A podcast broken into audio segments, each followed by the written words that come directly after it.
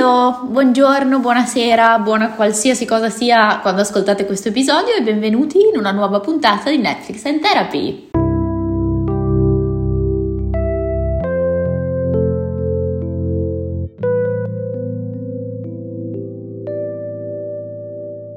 Di maggio, siamo tornate, eh, siamo tornate tra l'altro per parlare di una serie eh, che nel momento in cui ci siamo confrontate a riguardo ci siamo rese conto di aver amato entrambe alla follia. No, io sono gasatissima, gasatissima, cioè se viene fuori una puntata di due ore, perdonateci, c'è tantissimo da dire. Siete già informati e informati a prescindere, questo sarà un episodio molto pieno perché andremo a parlare di Daisy Jones and the Six, cioè questo show che è uscito su Amazon Prime Video qualche mese fa che ci ha assolutamente risucchiate. Io sono stata completamente proprio coinvolta in questa cosa dall'inizio alla fine. Tra l'altro, nel mio caso l'ho guardata in due tranche, ho fatto 5 episodi in una sera e 5 episodi in un'altra, purtroppo a distanza di due settimane tra ciascuna di queste serate, perché non ho avuto il tempo prima. E quelle due settimane di attesa sono state una tremenda sofferenza. Questa credo sia già un'informazione che ci aiuta a collocare questa serie in un livello molto alto. Sì, la mia esperienza è stata di guardarlo mentre usciva, quindi tre puntate alla volta a distanza di una settimana, che comunque fa faticoso, ma almeno era vissuto insieme al resto dell'universo, vediamola così.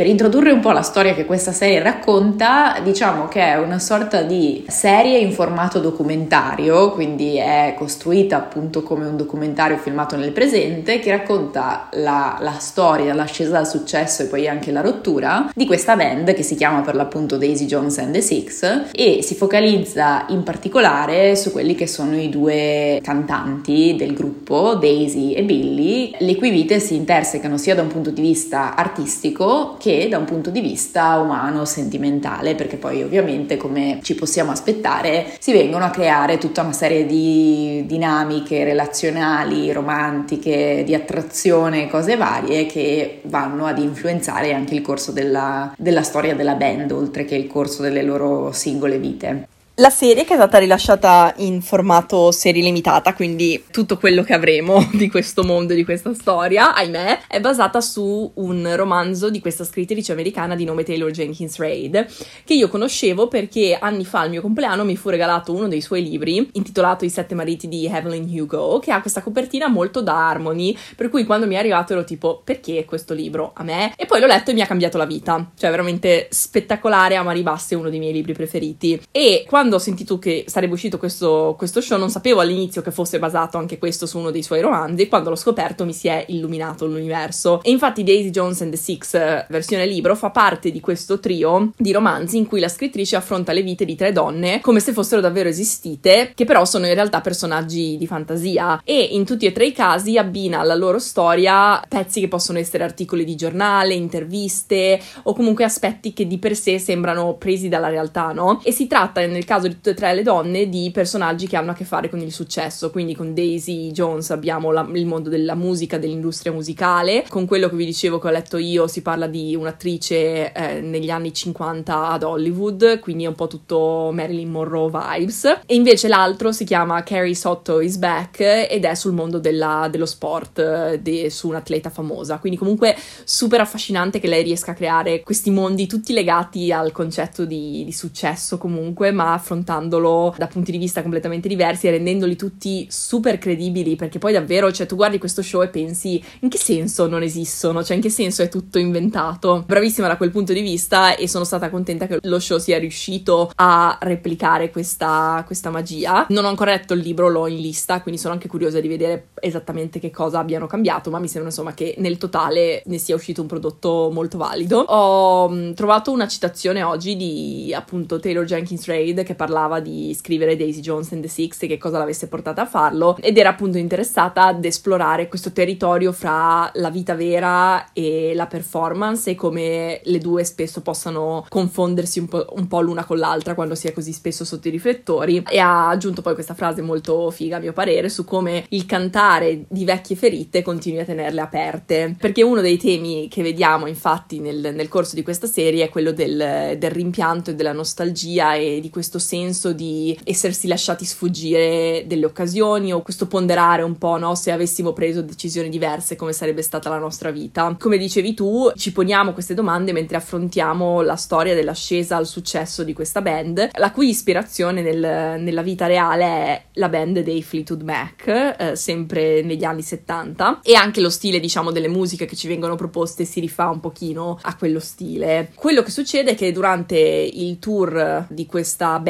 per il loro primo album, che ha avuto un successo planetario molto al di sopra delle loro aspettative, è diventato un po' l'album iconico degli anni 70, senza nessun preavviso, la band improvvisamente si scioglie e non tornerà mai più insieme. E nel presente, tramite questa parte documentaristica che l'anticipava, in cui vediamo interviste ai vari membri della band, ricostruiamo, diciamo, che cosa sia successo e come mai questa band si sia a un certo punto sciolta e non sia, non sia mai più riuscita a recuperare quel successo che stavano costruendo. Inizialmente è interessante perché secondo me fa leva un pochino no, sulla nostra sete di gossip. All'inizio non abbiamo un particolare attaccamento emotivo, è un po' tutta giocata sul ma cosa sarà successo, ma non so, un po' questi in, dietro le quinte scottanti, no? Però secondo me man mano che andiamo avanti, man mano che comunque ci affezioniamo ai personaggi, quello che inizialmente ci sembra semplicemente uno stratagemma provocatorio del farci vedere certe scene nel passato e poi qualche commento, qualche frecciatina nel presente, eh, si rivela poi un ottimo strumento di catarsi, quasi una confessione, no? Non è più un'intervista, ma un'occasione per i personaggi di fare i conti con i loro rimpianti e di ammettere anche delle verità scomode su se stessi e di ricontestualizzare un po' determinati periodi di determinate azioni che hanno preso nella loro vita con un occhio più adulto, perché comunque sono, sono passati vent'anni se non sbaglio. Da un punto di vista tecnico c'è appunto questo contrasto nella fotografia dello show fra il formato in stile documentario, quindi ehm, molto realistico quando lo guardiamo, ci sembra di guardare un qualsiasi documentario, un, un grande fratello, anche se vogliamo, no? C'è un po' questa impostazione qui del mezzo busto che parla eh, con la telecamera e vengono mh, alle volte anche proposti dei filmati di archivio Uh, dei clip di notizie esterne che parlano della band e poi il filone principale che è invece proposto in formato fiction, quindi questi flashbacks prolungati che hanno questi, questa estetica che si rifà agli anni 70, no? E ha questo stile un po' vintage, un po' dai colori caldi, accoglienti e però allo stesso tempo anche molto rock and roll e attraverso tutto lo show c'è un costante mescolarsi di autenticità, finzione ed immaginazione perché non è soltanto la storia che ci viene raccontata raccontata, ma anche tutte le altre versioni possibili no? che questi personaggi immaginano della propria vita mentre rimurginano su quello che è successo davvero. Nel mio cervellino è, è, folle, cioè non è folle, ma è fighissimo che questa cosa si riproponga anche nella realtà, dove comunque è stato rilasciato l'album dei Daisy Jones and the Six, che è arrivato al numero uno nelle charts americane, pur essendo l'album di una band immaginaria, così come nel mondo della musica, anche nel mondo della moda, no? Perché i social sono esplosi con eh, questo stile proposto da Daisy Jones and the Six e questo ritorno al look anni 70, denim, kimonos, un sacco di queste cose stupende. E leggevo oggi che eh, soltanto nella prima metà dello show vengono proposti 1500 cambi guardaroba fra tutti i personaggi principali, che è una roba inconcepibile assurdo, quindi sì, quindi anche un lavoro pazzesco, immagino, per, per mettere insieme i pezzi, per racimolare, insomma, tutto, tutto, il necessario per creare questi look così iconici da, insomma, non soltanto gli abiti, ma anche gli accessori, gli stili di capelli. E l'attrice che interpreta Daisy parlava anche di come per creare il suo look la crew si sia ispirata molto anche alle fan art perché appunto essendo nato da un libro eh, c'era già un concept visivo creato dai fan che erano insomma curiosi e volenterosi di dare un volto a questi personaggi descritti soltanto a parole. Quindi l'ho trovata una cosa molto figa anche un, un bel omaggio a, a, tutto il mondo e l'aspetto del fandom. E un'altra cosa che tra l'altro è uno degli aspetti per cui lo show è stato anche criticato perché è stato uno show un po' divisivo nel senso che anche oggi riguardandomi recensioni c'è gente che lo ha apprezzato molto ma c'è anche gente che l'ha proprio distrutto dicendo non ha niente da offrire. Ed è sicuramente uno show che propone alcuni cliché per me il modo in cui lo ha fatto è stato super uh, coinvolgente, super uh, non necessariamente originale, ma consapevole di ciò che stesse facendo e in grado di giocarselo bene, se, se vogliamo. Una delle critiche che leggevo spesso era il fatto che sia troppo difficile rendere il concetto di iconicità creandolo a tavolino, no? Perché comunque quello che lo show ci dice è che questa è la band più famosa degli anni 70. Dobbiamo credere che appunto sia assolutamente il meglio che ci può venire proposto, il che vuol dire che questi personaggi che interpretano soprattutto Billy e Daisy, ma anche il resto della band, devono risultare credibili come star, no? Devono avere questo carisma, questa, questo fascino che li rende inimitabili. Ed è una cosa difficile da costruire perché come fai a presentare qualcuno come un genio? Cioè, quali sono gli elementi che ci aiutano a dire, ok, questa persona effettivamente si merita di essere seguita, amata, idolatrata, eccetera. E secondo me questa, guardando lo show, è una questione che un po' ti arriva o non ti arriva, perché io sono disposta a vendere la mia anima al diavolo per avere anche solo un millesimo del carisma che ha Daisy Jones. Cioè, per me è proprio straordinaria, stupenda, incredibile, tutto ciò che fa bellissima. E mi sono chiesta no, oggi cos'è che la rende così accattivante per me perché è un personaggio molto anticonformista ma è anche un personaggio molto bello secondo tutti gli standard tradizionali è un personaggio molto talentuoso è un personaggio molto testardo. Ha questa, questa energia, proprio questa carica che rompe lo schermo, no? Un altro aspetto su cui mi sono interrogata è anche quanto sia traducibile questo talento da un campo all'altro, perché comunque qua si tratta di fare un casting per una serie TV, no? Quindi quello che tu devi cercare inizialmente è qualcuno che sia in grado di avere questa, mm, questo talento prima di tutto per lo schermo più che per la musica. E infatti, per stare in tema, cosa che mi ha sconvolto, sia Sam Claflin, che è l'attore che interpreta Billy, che Riley Q, che è l'attrice che interpreta Daisy, hanno fatto la loro audizione pur non avendo nessuna esperienza come cantanti e hanno imparato a cantare appositamente per lo show, che è folle. Soprattutto lei, perché è veramente bravissima, cioè ha una voce spaziale secondo me, ed è tra l'altro, fun fact, la nipote di Elvis Presley. Quindi comunque c'è del, del talento musicale in famiglia, c'è dello stile, tutto quello che vuoi, però il fatto che, cioè, abbia imparato appositamente per questo per me è spaziale perché è super credibile e appunto è un discorso affascinante su come il carisma magari si trasmetta bene in un um, si trasmetta bene attraverso un mezzo ma non attraverso un altro e tra l'altro mentre facevo questo ragionamento pensavo anche eh, ad Harry Styles e al fatto che lui sia pazzesco no? su, sui palchi per tutto quello che riguarda la musica i due film che ho visto con lui tutto questo suo fascino svanisce completamente, cioè non ha proprio la stessa capacità di fare quello che fa sul palco dietro ad uno schermo. E quindi ho pensato appunto a questa, boh, a questa cosa un po' complessa, no? Del come, come esplicare effettivamente cos'è il talento, cos'è il carisma e di come in realtà ce ne siano tipi infiniti e diversissimi e, che in questo caso sia originato effettivamente dalla bravura degli attori prima che dal loro talento musicale necessariamente. E un'altra cosa affascinante dello show è stato il processo di creazione delle canzoni, perché ho letto oggi che appunto i testi che venivano utilizzati nel libro eh, sono stati quasi interamente cambiati e la setlist dell'album è stata creata da un sacco di effettivi produttori attivi nel mondo della musica e cantanti, fra cui eh, Phoebe Bridgers e Marcus Mumford dei Mumford Sons, quindi fighissimo bravi, ottimo lavoro, eh, anche perché le canzoni sono super catchy e veramente per un mese intero non ho ascoltato altro. Però anche qui c'è un aspetto molto meta, no? Di come icone, persone famose attive nel campo nella vita reale si siano prestate a creare questa band fittizia. Fighissimo, fighissimo. È una serie che io ho trovato molto complessa, sia da un punto di vista in realtà dei personaggi, perché trovo che siano dei personaggi molto interessanti da, da vedere sullo schermo, anche nel modo in cui interagi- interagiscono, e sia per quanto riguarda tutti questi piccoli dettagli. Tra l'altro mi ha fatto sorridere prima quando parlavi di quello che è stato l'impatto, diciamo, culturale, in un certo senso che ha avuto il, lo show eh, in termini magari di moda e di definizione di questi aspetti, perché nel momento in cui ho finito di vederlo, senza senza tanto tra l'altro cercare feedback online, nel senso che è proprio stato un processo che è partito in automatico nella mia mente. Eh, io mi sono fatta tre settimane in cui, a parte non aver ascoltato altro che i Fleetwood Mac, dalla mattina alla sera, in qualsiasi occasione io avessi, sono andata a riprendermi eh, questo, questo passato musicale E poi tra l'altro, eh, tipo due giorni dopo, ho fatto un bell'ordine online di tutta una serie di vestiti, un pochino ispirati diciamo a questo stile, perché mi ha riacceso forse anche un interesse che io ho sempre un po' sentito rispetto a questo periodo storico, che però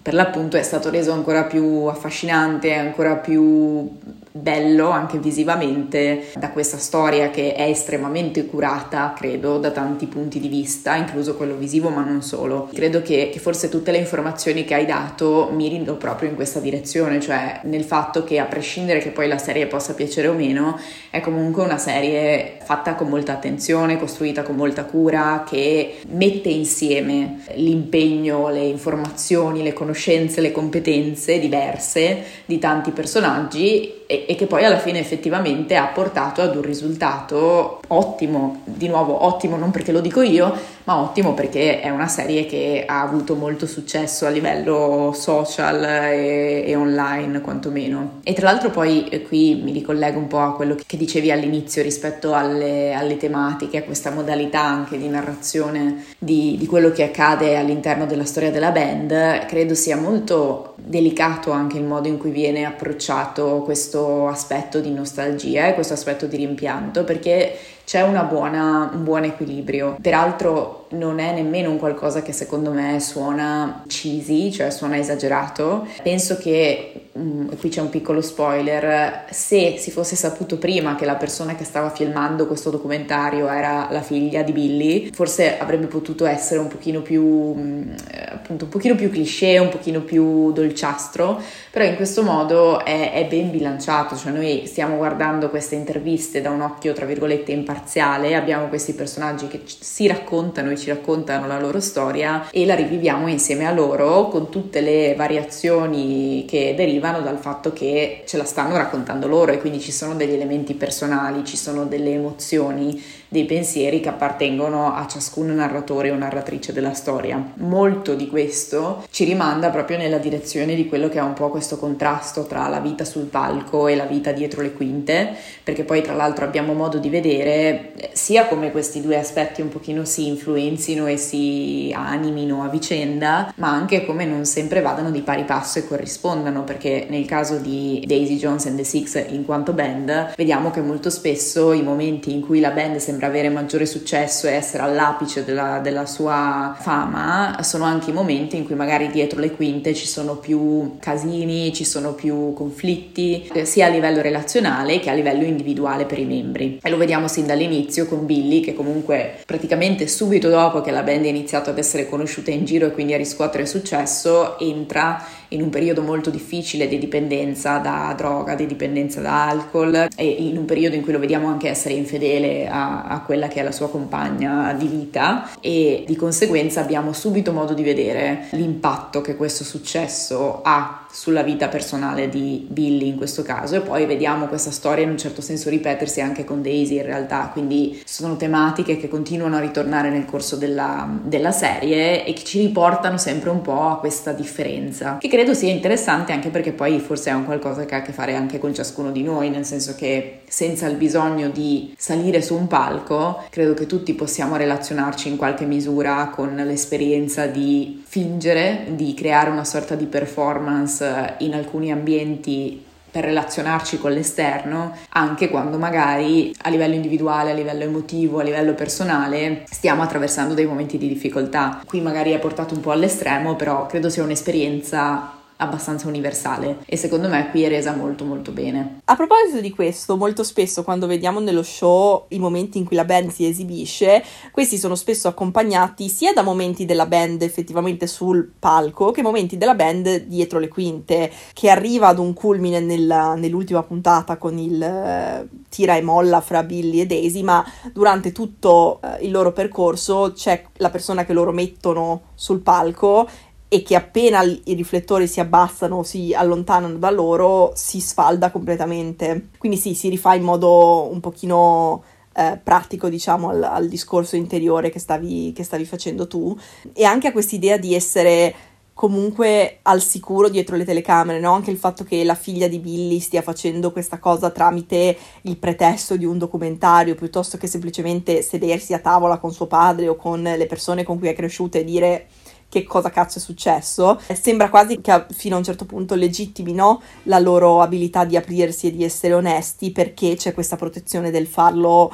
per una performance, del farlo perché è quasi un'esibizione più che un effettivo mettersi a nudo. Quindi sì, no, è un, è un, un tema interessante anche nel, boh, nel contesto moderno di, del mondo dell'influencing, dei social media, no? di, di quanto di tutto ciò che di te stesso è vulnerabile metti in mostra, quanto riesci a metterlo in mostra perché c'è effettivamente un elemento di performance, non lo so, è una, una linea sottile. È vero, e, e, credo che poi anche un altro aspetto che abbiamo modo di osservare eh, da questo punto di vista, che un po' si collega a questo tema, è anche il modo in cui torna un po' la figura dell'artista tormentato, no? che ritroviamo sia nel caso di Billy che nel caso di Daisy, perché entrambi eh, sembrano essere da una parte estremamente creativi, talentuosi, eh, a loro agio in questo, in questo mondo artistico, dall'altra sembrano essere portatori di una grande sofferenza e eh, che è una sofferenza che poi eh, per l'appunto esce prevalentemente o dietro le quinte o durante il documentario in parte o all'interno del processo creativo che porta alla nascita, alla creazione di queste canzoni. E eh, questo poi in un certo senso credo ci rimandi anche eh, istintivamente ad altre figure molto popolari della nostra cultura che rientrano in questo stereotipo. Penso per esempio a Amy Winehouse, a Kurt Cobain, a Vincent Van Gogh, cioè tutti questi artisti la cui storia si è conclusa in modo molto tragico, che però sono sempre sempre stati associati anche profondamente a questo uh, aspetto di creatività, di arte, di talento. Quindi in un certo senso nasce spontanea la domanda, c'è effettivamente un legame tra la creatività e la sofferenza psicologica, anche lo sviluppo magari di alcune psicopatologie? Oggi sono andata ad approfondire un po' questo tema che in realtà avevo già visto in passato perché mi ha sempre un po' incuriosita e quello che è emerso da, dalla mia ricerca è stato che gli studi che sono stati fatti fino ad ora sembrano puntare nella direzione che in realtà questa associazione non sia così lineare. È vero che sembra esserci un, un'associazione tra la creatività e alcuni specifici tipi di disturbi dell'umore, come per esempio il disturbo bipolare o la depressione maggiore, però allo stesso tempo non sembra che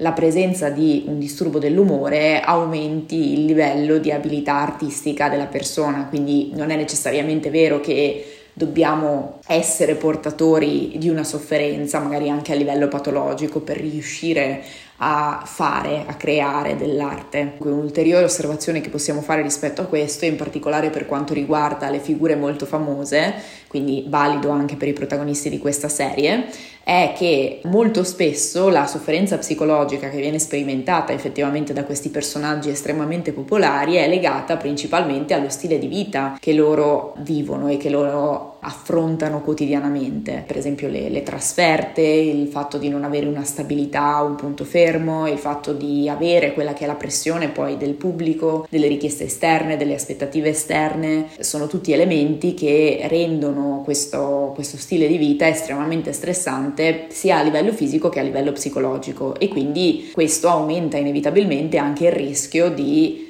sviluppare delle problematiche o delle difficoltà a livello psicologico. Quindi credo che sia interessante mettere un po' i puntini sulle i o comunque dare delle informazioni rispetto a questo perché la convinzione che ci debba per forza essere un legame tra eh, l'essere talentuosi o l'avere successo o l'essere creativi e lo stare male sia un'associazione piuttosto pericolosa e quindi penso che possa essere anche interessante notare che non deve per forza essere così. Sì, apprezzo molto anche perché in quanto persona che vuole lavorare in un campo artistico è sempre una cosa che mi sono portata un po' appresso, cioè quasi un, uh, un badge d'onore, no? Se, se soffri hai qualcosa da dire, che è, è una mentalità molto problematica. Tra l'altro a questo proposito volevo consigliarvi uno show di stand-up comedy su Netflix che si chiama Nanette, di questa com- comica australiana che si chiama Anne Gatsby e lei ha tutto uno show dedicato a questo tema perché ha sofferto molto di depressione e la gente spesso mh, mm, si complimentava con lei per quanto riuscisse ad essere divertente per quanto riguardava suoi, le sue sofferenze psicologiche. Insomma, non vi spoilerò troppo, però vi consiglio di guardarlo perché è molto figo ed è un bello snocciolamento di questo, di questo tema. Eh, che tra l'altro, se catapultato, non so se tu hai presente la. Stasera io citazioni, ho deciso che sono in mood eh, riferimenti culturali ma l'inizio del romanzo di Anna Karenina è questa frase che dice che le famiglie felici sono tutte uguali e ogni famiglia infelice è infelice a modo suo. E mi ha sempre dato no, questa sensazione di svalutamento della felicità, quasi come se fosse un, un punto d'arrivo e non un punto di partenza, per cui quando si è felici non, non c'è più nulla, non so come dire, cioè non, non, c'è, non c'è un territorio fertile da cui può nascere qualcosa di creativo, sembra sempre che debba nascere dall'individualità del, del dolore, delle esperienze difficili che uno affronta. Quindi sì, è una cosa che è molto radicata, che in un certo senso io ho sempre percepito lavorando in questo campo, per quanto non sia musica, però questo senso del devi avere qualcosa da dire e se non hai vissuto abbastanza, ma con vissuto molto spesso si intende sofferto, allora forse non sei pronto. E eh,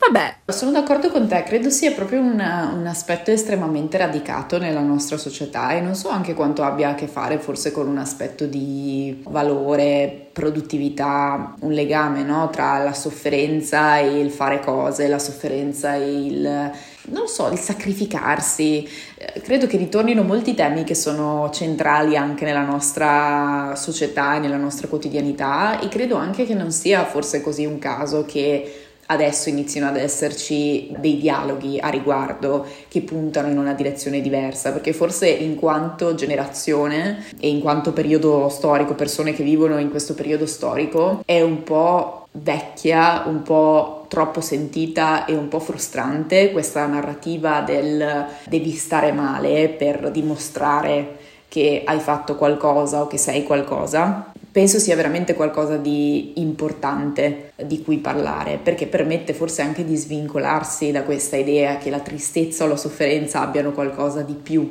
rispetto alla felicità. Al contrario, penso a, anche a quello che è il mio ambito in cui ovviamente di sofferenza se ne parla molto e a quanto ci sia una tremenda ricchezza nei momenti di gioia nei momenti in cui le persone stanno bene, si permettono di fare cose, di sognare cose, di sperimentare nuove sensazioni, nuove relazioni, cioè è lì che, che nascono molte cose, non è solo lì, ma è anche lì. E quindi per l'appunto forse possiamo permetterci di iniziare a considerare la felicità tanto importante tanto fertile quanto altre emozioni più spiacevoli che sono un po' state romanticizzate fino ad ora.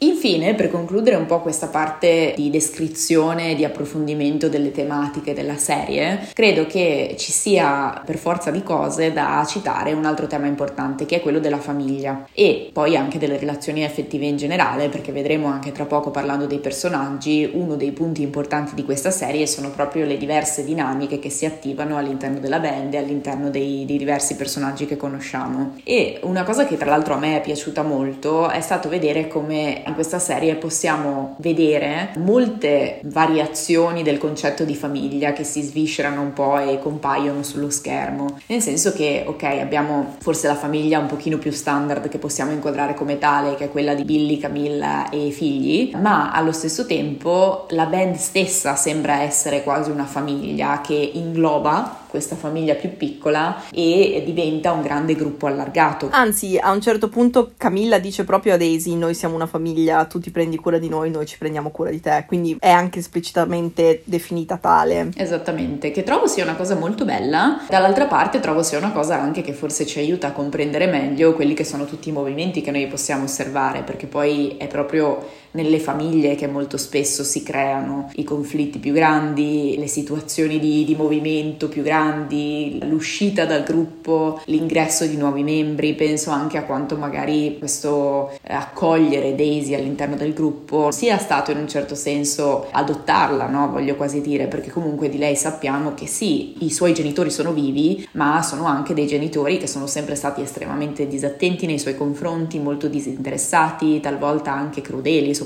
la madre. E quindi eh, lei vive tutta la sua storia e si presenta quasi come se fosse un'orfana, come se non avesse alcun punto di riferimento e una parte importante del suo percorso ha proprio a che fare con il riuscire ad inserirsi anche in un contesto di questo tipo, l'imparare a stare in relazione all'interno di un gruppo che è anche una famiglia. Penso sia molto interessante vedere come ognuno dei personaggi porti all'interno di questo gruppo il proprio significato, la propria esperienza di famiglia e allo stesso tempo mettendo insieme tutti i pezzettini si crei un, un, gruppo più ampio che tiene conto di tutte queste differenze individuali e che si genera con le sue regole, il suo modo di funzionare, i suoi ritmi, una famiglia se vogliamo magari un po' anomala e un po' distante da quelle che conosciamo normalmente, ma pur sempre una famiglia con tutti i crismi. Ho molto apprezzato tutti i momenti di gruppo, quelle scene o quei periodi in cui veniva mostrata la loro vita a casa e il modo in cui si organizzavano, cioè molto,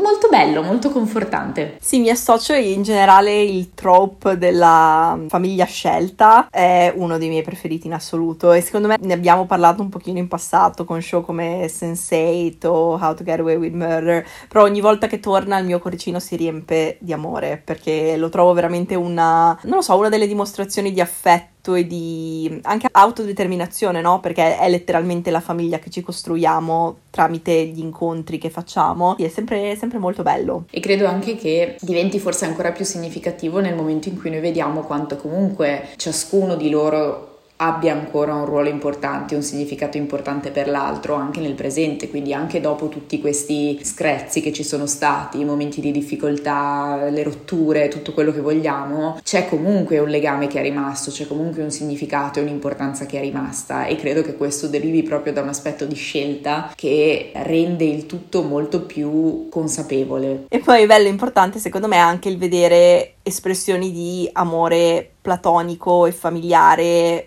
trattato come altrettanto importante all'amore romantico, che le interazioni fra i vari membri della band e questa, questa sintonia, questa unione che c'è fra loro sia di per sé un rapporto fondamentale al funzionamento di tutti loro e che come questo viene a mancare in certe sue dinamiche, così anche la band di per sé non può, non può continuare a funzionare. Vogliamo addentrarci un pochino più nello specifico nei personaggi? Abbiamo deciso di focalizzarci sulla santa trinità di Daisy, Billy e Camilla, che possono prendermi e adottarmi se vogliono. Proprio amato, amato follemente questa dinamica, questi personaggi, questa iconicità divisa per tre. Penso una delle poche occasioni nella mia vita in cui eh, sono felice che ci sia un triangolo amoroso, perché triangolo amoroso è riduttivo di quello che ci viene portato sullo schermo in questi dieci episodi. Diciamo le intersezioni fra questi personaggi hanno tutte dei temi ricchissimi. Fra i principali c'è questa distinzione, se vogliamo, ma anche questo esplorare le sfaccettature dell'amore, nel senso di amore come impegno a lungo termine o amore come tensione erotica come sintonia mentale. Eh, si parla molto anche di anime gemelle. A un certo punto addirittura il marito di Daisy parla appunto del termine italiano anime gemelle che normalmente in, in inglese noi traduciamo come soulmate, ma lui lo traduce come soul twins, cioè quest'idea che qualcuno sia un gemello della tua anima, no? Che è una cosa che vediamo molto con, con Billy e Daisy, che hanno questa, questa, sintonia così profonda da un punto di vista artistico, che di nuovo è un rapporto di cui secondo me si, si parla poco, ma questa, cioè questo processo di creare qualcosa di artistico insieme genera un'intimità non indifferente, no? E molto spesso è anche questo il motivo per cui tanti attori che magari recitano in film in cui sono fidanzati, sono sposati, poi magari sviluppano anche relazioni simili nella vita reale, no? E questo effettivamente immergersi in questo processo creativo con qualcuno e condividere questa vulnerabilità che ho trovato rappresentato benissimo dal, dalla dinamica fra Billy e Daisy. E secondo me, appunto, per come io ho visto interpretato lo show e anche forse un po' con la consapevolezza di, di, dei temi di cui parla la scrittrice nei suoi libri, mi è sembrato quasi più affine a un discorso di poliamore rispetto ad un discorso di, di triangolo amoroso, perché se vogliamo mettere Billy al centro di questo discorso, anche se secondo me è un pochino riduttivo, non è un discorso di amo di più lei, amo di più quest'altra, è proprio un discorso di io sono innamorato di queste due persone e tirano fuori parti di me che hanno senso soltanto con quest'altra persona ed è ovviamente tutto limitato dal, dalle convenzioni dell'epoca, dal fatto che comunque non ci sia diciamo un ok esploriamo questa cosa tutti insieme, quindi comunque una scelta a un certo punto va fatta, ma non è una scelta che implica che un tipo di sentimento sia più forte dell'altro, quanto piuttosto una presa di consapevolezza da parte di Billy del punto in cui è lui nella sua strada, il tipo di impegno che può mettere in un determinato rapporto rispetto ad un altro. Però ecco, per, per andare un po' più nel dettaglio dei personaggi individuali, eh, ho pensato fosse carino riportare alcune delle loro citazioni più, più famose, prese sia dal libro che dallo show. La prima di tutte, partendo da Daisy Jones, è questa frase in cui lei dice: Io non sono la musa, io sono l'artista, fine della cazzo di storia. Che bravissima, 5 minuti di applausi, e riprende un po' tutta la lunga storia delle donne utilizzate come muse no? all'interno del, dell'arte. Dalla Venere di Botticelli al giorno d'oggi eh, non è possibile essere un essere tridimensionale, bisogna essere l'ispirazione per un uomo. E Daisy prende coscienza di questa verità molto presto all'interno della propria storia, quando si rende conto che questo um, ragazzo con cui lei sta uscendo, con cui pensa di avere una collaborazione artistica, utilizza questa canzone che lei ha scritto come suo singolo, no? Quasi come se gli fosse dovuto perché è Daisy a portargli questa ispirazione. Lui giustifica proprio questa azione come un ma io te l'ho dedicata, no? Cioè non sei contenta di avere una cosa fatta per te perché l'hai ispirata tu. Ne abbiamo secondo me parlato anche bene se volete andarvela a riascoltare nella puntata in cui appunto snoccioliamo un po' il discorso di rappresentazione dei personaggi femminili. Però ecco, è proprio questo, questo salto secondo me dall'essere un simbolo all'essere effettivamente una persona tridimensionale e con l'agenzia di prendere decisioni per se stessa. A livello di archetipo sicuramente Daisy rientra nell'idea di ribelle, no? Lei è sempre molto, è sempre molto anticonformista, è sempre molto decisa sulle sue idee, non esita mai troppo a far presente quando qualcosa non le va bene o quando pensa che qualcosa potrebbe essere fatto in modo diverso. Ed è interessante che lei risulti al pubblico così fuori dagli schemi, mentre quello che fa Billy, che è praticamente la stessa cosa perché sono letteralmente lo stesso personaggio gender swapped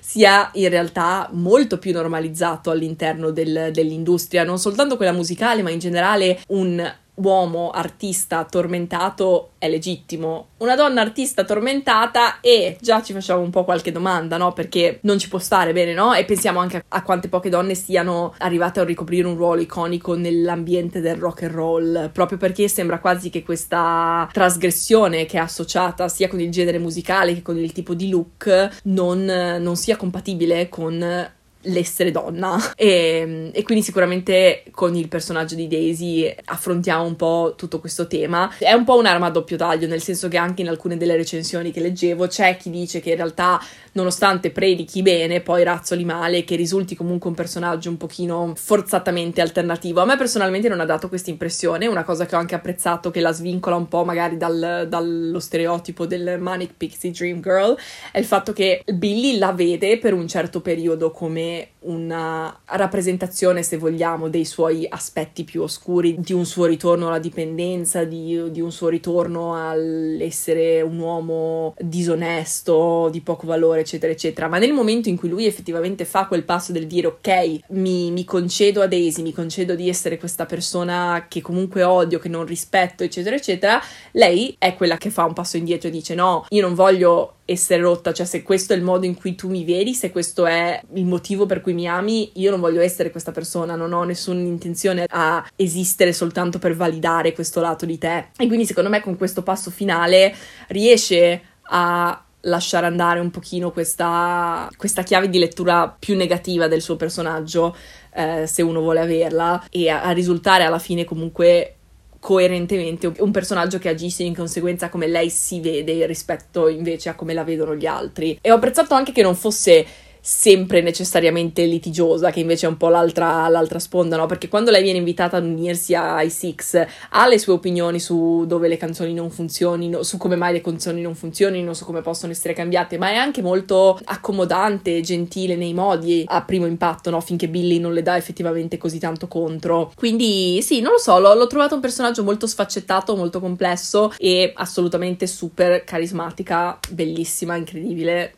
bravi tutti. Lei è meravigliosa a, al 200% e concordo con tutto quello che hai detto tu, cioè anche a me non è arrivato come un personaggio incastonato in questo stereotipo di Manic Pixie Dream Girl, al contrario l'ho trovata appunto molto tridimensionale, molto sfaccettata e tra l'altro credo che si noti molto, comunque a me è arrivato molto, l'aspetto di potere che lei ha all'interno della sua storia, nel bene e nel male, nel senso che lei sceglie per sé. E molto del, del, suo percorso, del percorso che fa, ha a che fare con l'essere vista, perché comunque la sua esperienza eh, in famiglia, la sua esperienza con i suoi genitori per molto tempo, anche con queste prime frequentazioni che vediamo, è stata quella di non essere vista, quindi di essere messa da parte, di essere ignorata, di essere sfruttata, tutte queste cose qui. È interessante anche come però sia lei a decidere effettivamente quando vuole prendersi questo spazio, perché per molto tempo per esempio si rifiuta di cantare in pubblico fino a quando non decide di farlo e allora quello è il momento in cui viene notata.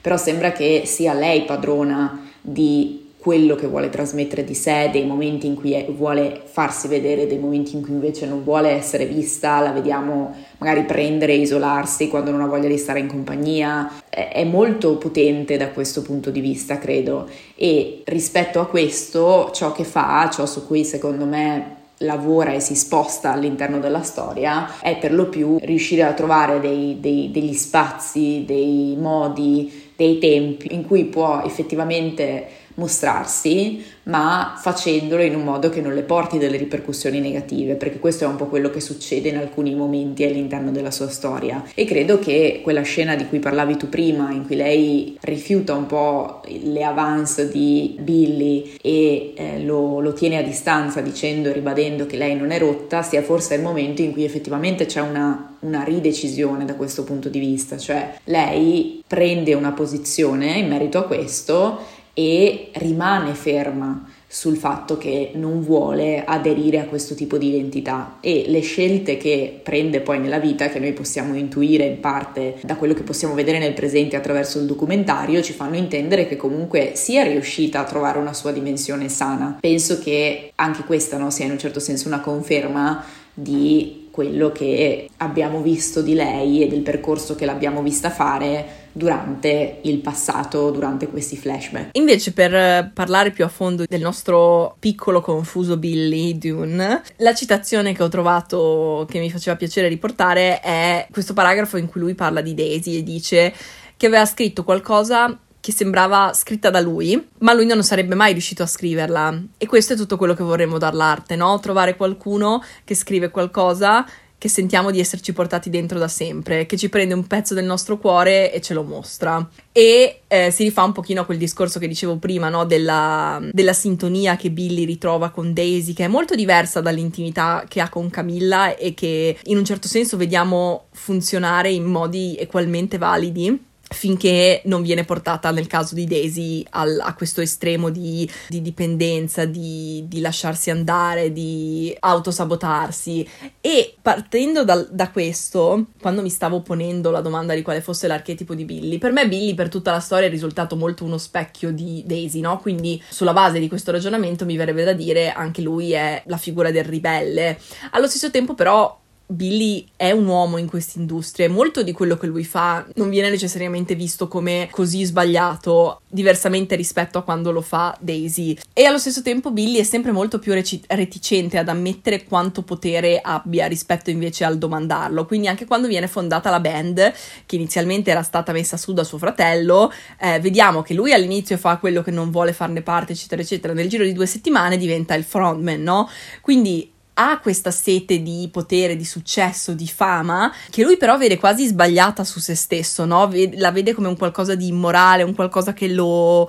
lo distrae da quello che lo dovrebbe rendere un uomo nobile. E quindi a livello di archetipo è più affine, se vogliamo, ad un sovrano, cioè lui ha questo bisogno di, di controllo, di, di assicurarsi che le cose vadano come vuole lui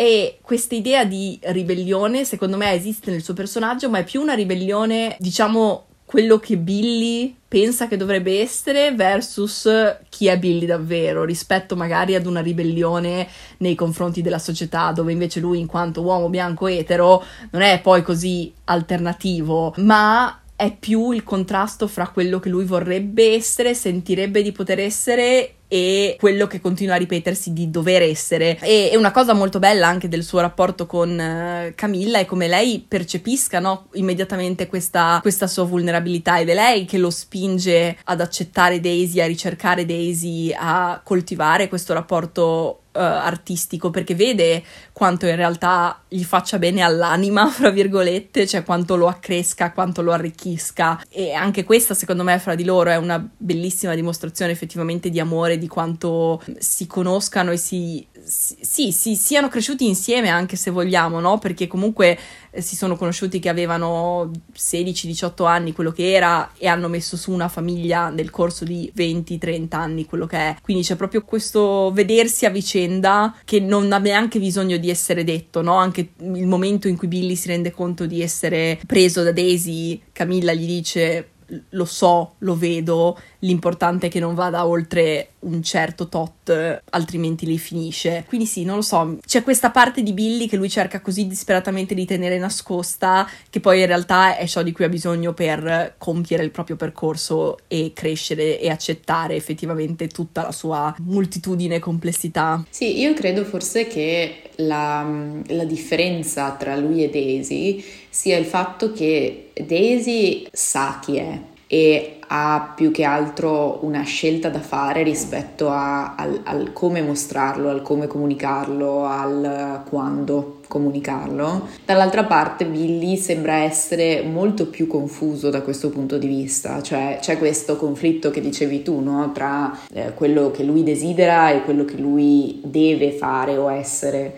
e sembra che continui un po' a fare ping pong tra queste due posizioni per buona parte della serie finché poi non riesce a trovare quello che è il suo compromesso, il suo modo di funzionare. Però in un certo senso sembra quasi che, visto che prima parlavamo del percorso di Daisy, in questo caso il suo percorso abbia proprio più a che fare con un aspetto di identità, cioè capire chi vuole essere, quale può essere il giusto mezzo, il giusto compromesso tra queste due posizioni con cui si trova a, a giostrarsi. E credo di nuovo che in un qualche modo eh, anche questo percorso trovi una sua risoluzione alla fine del, dello show durante l'ultimo concerto con la decisione di chiudere il progetto proprio perché questo è un momento in cui lui si permette se vogliamo di mettere insieme un po' queste due parti quindi di portare la parte di sé che è il frontman della band il, la persona di successo che ha potere decisionale in questo senso ma anche la parte di sé che ha dei, dei sentimenti ha delle, eh, delle necessità personali che non può ignorare o sacrificare costantemente per questo aspetto aspetto lavorativo e quindi in un certo senso si permette anche di prendere una decisione che per quanto sia una decisione di fortissimo impatto per tutta la band è una decisione che gli appartiene e che lo rispecchia in quello specifico momento. Sicuramente è un passo che rispecchia questo tipo di traguardo che lui raggiunge. Alla fine comunque ce la fa dai piccino, alla fine un minimo lo, lo, lo recuperiamo. Ci ha messo da bravo uomo quattro volte il tempo che ci hanno messo le fanciulle intorno a lui. Però va bene. Invece, per approfondire il personaggio di Camilla, una cosa che aveva fatto molto ridere, tutti i meme, le analisi, cose che ho trovato, è che unanimamente viene definita Capricorno e mi trovo molto concorde. In realtà, sì, io vorrei essere Daisy, ma lo so che io sono Camilla e va bene, it's ok, lo accetto. Comunque, Camilla, eh, la citazione che volevo riportarvi è questa sua frase in cui dice: Penso che tu debba avere fiducia nelle persone prima che se la guadagnino, altrimenti non è fiducia, no? Quello che lei rappresenta rappresenta all'interno della storia, secondo me, è letteralmente proprio il cuore. Cioè, di tutto questo corpo formato dalla famiglia di Daisy Jones and the Six, lei è proprio il cuore che pulsa e che mobilita tutto il resto. È un personaggio molto mh, mm, sottile, sembra destinata ad esistere un pochino sullo sfondo, ma in realtà è la mastermind dietro a tutto, no? È la prima che si rende conto di quanto potenziale abbia la band ed è anche il sesto membro, pur non facendo effettivamente parte del, del gruppo musicale, ed è grazie al suo, al suo insight, alla sua capacità di leggere fra le righe, di anticipare mosse che la band accetta Daisy e raggiunge effettivamente il massimo del loro potenziale. Quindi lei è un pochino tipo questo mastro burattinaio che fa finta di osservare, di non interagire, ma in realtà è un po' tutto merito suo se quello che succede succede. Ed è anche un personaggio molto mm, caparbio, no? Cioè lei sa quello che si merita, sa quali sono i suoi standard e anche alla fine quando ha questo momento di difficoltà con, uh, con Billy, il suo confronto con Daisy è un confronto molto adulto, molto maturo, non c'è il solito battibecco del no, lui sta con me, no, non può stare con... cioè è, è oltre, è un livello di superiorità e di, di, maturità emotiva che secondo me difficilmente viene, viene ritrovato insomma in questi contesti di triangoli amorosi. E a livello di archetipo la classificherei bene come creatrice slash saggia nel senso che alla fine è un po' come se tutta la storia quando ne tiriamo le fila esista perché Camilla ha deciso che deve esistere, no? È la sua morte, il suo rendersi conto di essere malata che dà il via a questo progetto del documentario, che alla fine dei conti è un pochino un enorme pretesto per far rincontrare Billy e Daisy e far chiudere questo cerchio che lei sa che entrambi hanno lasciato aperto, quindi è anche un po' un suo riscatto, un suo dire effettivamente anche dopo tutto questo tempo lo so che questa cosa non è sfumata, lo so che è rimasta lì e voglio bene a entrambi e voglio che la risolviate. Quindi, boh, Camilla superiore a noi tutti, bravissima. Però sì, ha proprio secondo me questa funzione quasi di essere l'unico narratore oggettivo in una serie piena di narratori non oggettivi, no? dove ognuno è perso nelle proprie esperienze, nel proprio punto di vista, nel, nel proprio rimpianto. Lei è quella che ha tutte le carte davanti ed è in grado un pochino di, di, rimetterle nell'ordine in cui dovrebbero essere. Ha avuto un po' questa funzione nella, nella storia alla fine di essere quella che tira le fila, è quella che, che, ha l'ultima voce in capitolo, se così vogliamo. A me è piaciuta tantissimo lei, anche lei icona di stile pazzesca, mi sarei voluta infilare nel 90% dei suoi vestiti, però al di là di questo io l'ho proprio sentita come un personaggio molto solido, cioè è quasi come se fosse stato un po' il punto fermo di tutta la storia, nel senso che poi eh, le altre persone, i membri della band attraversavano questi, queste fasi di crisi, le relazioni si spezzavano, tutti questi discorsi super complessi e lei invece questa presenza rassicurante, ferma, matura all'interno di tutto quanto, che in qualche modo, come dici tu, poi fungeva anche da, credo, da, da forza ordinata, no? cioè proprio la, la capacità di dare un significato alle cose, di mettere ogni cosa al suo posto, anche se vogliamo forse di aiutare i vari personaggi a mettere ordine all'interno delle loro vite, perché tra l'altro non, non interagisce, non interviene solamente nella relazione tra Billy e Daisy, ma interviene anche nella relazione tra Graham e Karen, quindi comunque la vediamo svolgere questo ruolo in maniera assolutamente eccellente e credo che poi questo arrivi al culmine assoluto quando finalmente ci viene svelato alla fine di tutto il documentario che lei ha già un messaggio da recapitare a Daisy rispetto al fatto di accettare le richieste di ricongiungimento di Billy, ha un messaggio per Billy, quindi è veramente credo un esempio di quanto sia lungimirante come personaggio e mm, io l'ho trovato una cosa estremamente commovente, cioè io alla fine proprio quell'ultimo spezzone in cui effettivamente è stata rivelata questa cosa per me è stato devastante, pianto come una fontana fino all'ultima lacrima che avevo in corpo perché L'ho, l'ho, trovato un gesto così puro e così confortante da un punto di vista emotivo, proprio quel, quella sorta no, di protezione, di amore che dice ok, anche se io non ho più potere, perché non posso più esserci, vi indico la via che potete seguire per proseguire su questa strada. Mi è, mi è, piaciuta tantissimo, vorrei dire che lei è forse stata il mio personaggio preferito della serie, nonostante magari abbia avuto meno spazio o meno modo di esprimersi rispetto agli altri. Per me, punto di riferimento della vita, Camilla sul trono assoluto. Sì, tra l'altro parlando del, del, finale, so che tu non, non, hai questo riferimento, ma praticamente è il finale di How I Met Your Mother fatto bene. Nel senso che anche in How I Met Your Mother abbiamo la madre che muore e i figli che dicono al protagonista: Ma guarda che secondo me tu dovresti tornare a parlare con la zia perché c'era qualcosa lì di inesplorato, molto più dettagliato qui, no? E secondo me c'è il modo superficiale di guardarla, infatti sono curiosa anche di parlare con te di questo finale perché è molto facile secondo me leggerla nella, nella, chiave superficiale del dire ah ok adesso lui si è fatto la sua vita con Camilla ora che Camilla è morta va a farsi anche la vita con Daisy così ha entrambe le cose che vuole. Quando in realtà secondo me è molto più profondo di così e probabilmente non cioè la scelta di tagliare fuori Daisy non è mai stata una richiesta di Camilla quanto un'esigenza di Billy in un certo senso. E Daisy ha poi reagito di conseguenza però cioè in questo triangolo per me c'è sempre stato molto amore da parte di Camilla per entrambi, non, non, c'è mai stato questo antagonismo rivolto verso Daisy in quel senso. Quando ho finito di guardare la serie, che ne stavo parlando con la mia ragazza, lei per esempio ha inteso questo finale non come un, un ricongiungimento romantico fra Billy e Daisy, quanto piuttosto un, un ricongiungimento del ok, chiariamo quello che è successo fra di noi e sei una persona che voglio avere nella mia vita. Ora, io ship della vita, quindi assolutamente inteso come ricongiungimento romantico, spero scopino perché stavo male io per loro. Però il discorso è quello, cioè il hai tagliato fuori una persona che rappresenta una porzione della tua vita incommensurabile. Perché? Cioè, non, non, ha senso, questa persona merita di essere nella tua vita. Io sono d'accordo, nel senso che, a parte che anch'io in realtà l'avevo preso non come necessariamente un, un ricongiungimento romantico, ma come un riavvicinarsi. Però al di là di questo, io comunque faticherei molto a vederlo ad un livello così semplificato, perché credo tra l'altro che ci venga reso estremamente evidente anche alla fine del documentario quanto Billy porti con sé un profondo amore nei confronti di Camilla ancora e un profondo dolore anche per quello che è accaduto,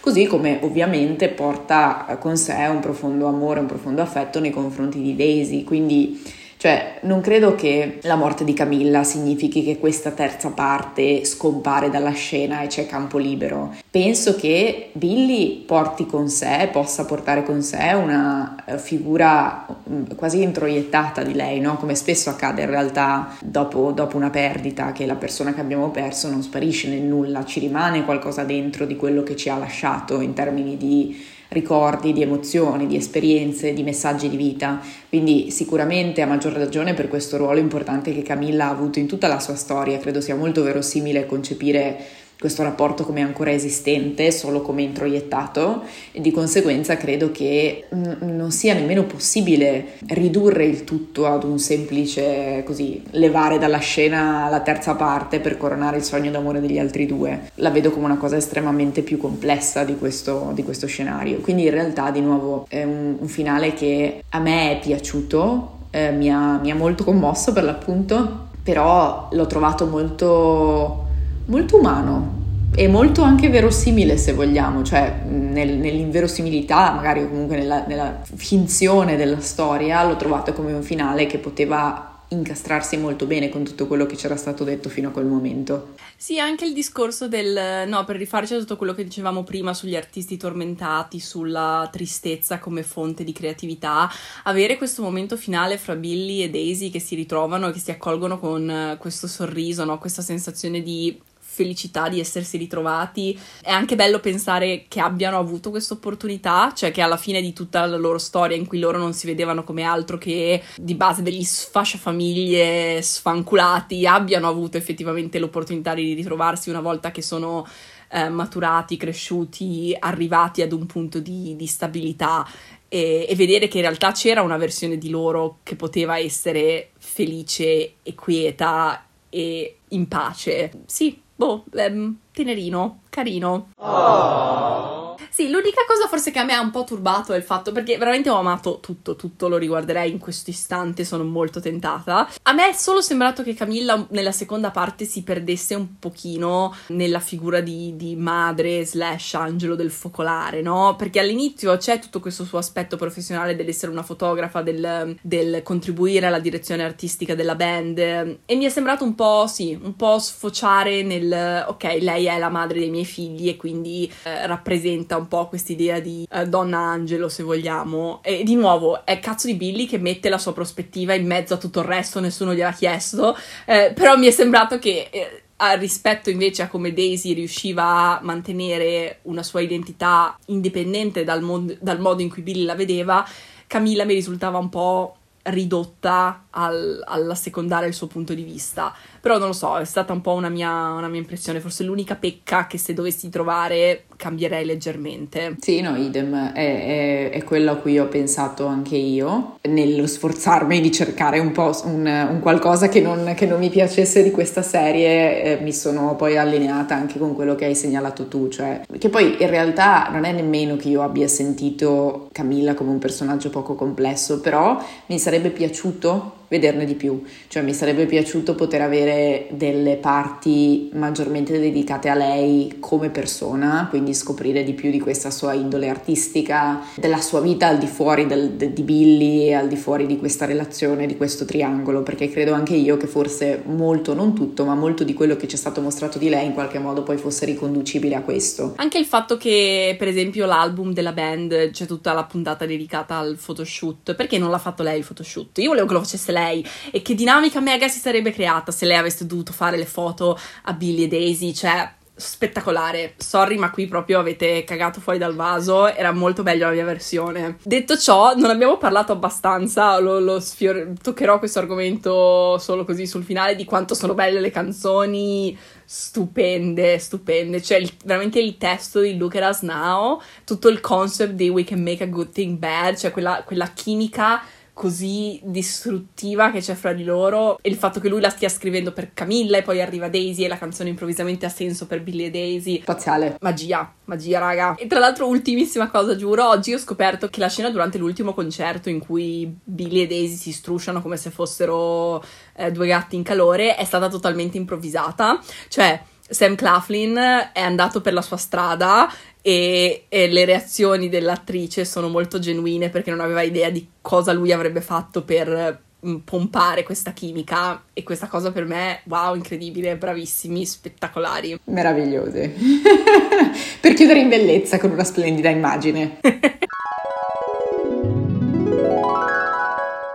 Questa volta, prima di lasciarvi andare, ho una richiesta per voi. Come forse è già venuto fuori nel corso del nostro lungo podcast, lavoro nell'ambito della sceneggiatura, alle volte nella parte critica, ma altre tante volte nell'ambito del filmmaking vero e proprio. Il motivo per cui ve lo sto raccontando è perché questo mese, in onore della giornata internazionale contro l'omofobia, la bifobia e la transfobia, abbiamo rilasciato per la prima volta il primo corto che ho scritto su YouTube. Si tratta di una storia romantica LGBT in cui una suora rincontra per la prima volta la donna che le aveva spezzato il cuore quando erano giovani. Il corto è disponibile su YouTube tramite una piattaforma di streaming che si chiama Film Shortage, quindi tutto quello che vi serve per trovarlo è il titolo del cortometraggio che è Say Grace e Film Shortage oppure il mio nome completo, Alessia Galatini. Dovrebbe essere abbastanza facile da trovare, si spera. Il motivo per cui ve lo sto dicendo è che se aveste la possibilità di sacrificare 15 minuti della vostra giornata, del vostro mese o della vostra vita ed esistenza, vi vorrei molto bene.